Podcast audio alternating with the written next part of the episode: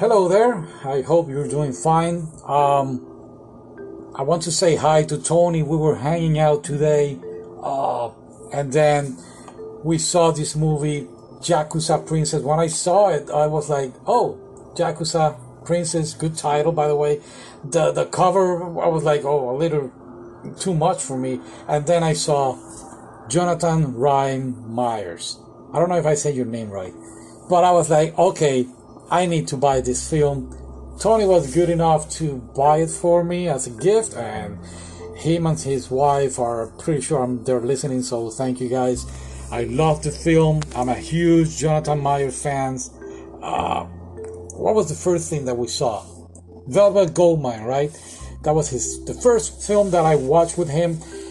I was in high school, and that film, I believe I watched like 100 times. Great film. Ewan McGregor is there.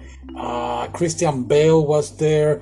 And after that, I didn't saw him until I believe it was Alexander. And if I'm not mistaken, that same year came Match Point with Scarlett Johansson, an amazing film.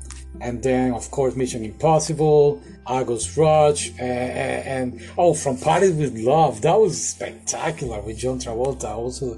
I mean, I'm a huge fan of this guy, and when I saw this film, I was like, all right, let's see it. What is it about? Well, we have these three main characters.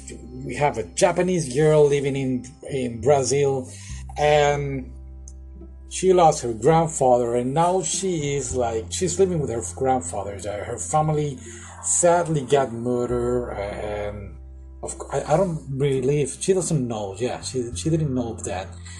Everything is a mystery to her. So now she's trying to find out or trying to see what she's going to do in Brazil. I mean, I just lost my family. What should I do? So that's the first character. Second character, of course, is our guy Jonathan. And he wake up in hospital with total amnesia. He doesn't know who he is, so now he's trying to find out who he is. And the only clue he has is a sword.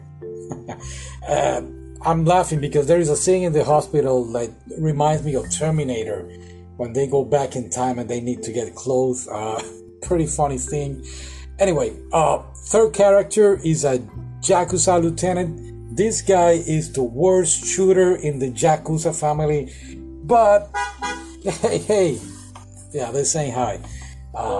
Sorry about that. And so like I was saying, the worst shooter in the world, but let's give him the benefit of the doubt. He's getting old and he cannot shoot right, okay? But he can fight. And boy, let me tell you, the action scenes on this film were pretty good. They were not too many, but whenever they were, I felt like they were quite believable. The editing was good.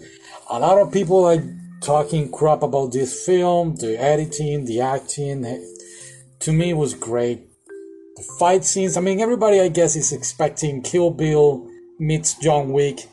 And in a way, it was, but at the same way, no, this film has their own thing going on. And in fact, when these three characters oh, by the way, the Yakuza guy is looking for Akemi. And so when these three characters actually meet, when they unite, and we actually understand what is going on, because a lot of things, they're throwing you a lot of information, and then the action scenes and the bang, and a lot is going on, and we see the plot twist. We get the surprise, and I was like, what is going on here? And I really appreciate that. But the movie is a little slow sometimes. The pace felt like, oh, it's taking forever. And of course, I am not fan of we need to see a guy and then see another guy kind of thing. That didn't work out for me for a while, but okay, I get it. Again, the fighting scenes, the action and the drama was great. Now, I do want to bring to your attention that some people online are giving a hard time to this film, and I don't believe it. I don't think so. I mean, I do get that, especially the Japanese, they were doing a film half in, I would say, in English, half in Japanese, and I understand that maybe they had a hard time with their English, but again, the acting was okay for me. I didn't have any problem. The pacing at the beginning, yes, was a little slow, but other than that, this movie was gold. In fact, I was hoping to see more, like a sequel, but I don't know. It's in fact, it's based on a writer from, it's based on of a manga from a guy that is living in Brazil. He's a Brazilian, and that's why the film, I mean, the story takes place over there. But it's actually the ending, and the ending was quite surprising. The main story, the book name, or the manga, or graphic novel, whatever you want to call it, hence the surprise that we get at the ending. I'm not surprised, but it was quite unexpected. I don't want to give away the whole film. And again, Jonathan Rhys Meyers is spectacular. This guy is great. He has this face, this silent type, and the director, I believe, knew what to do with the shots. And yeah, what didn't work out for me was the cover, but it's okay.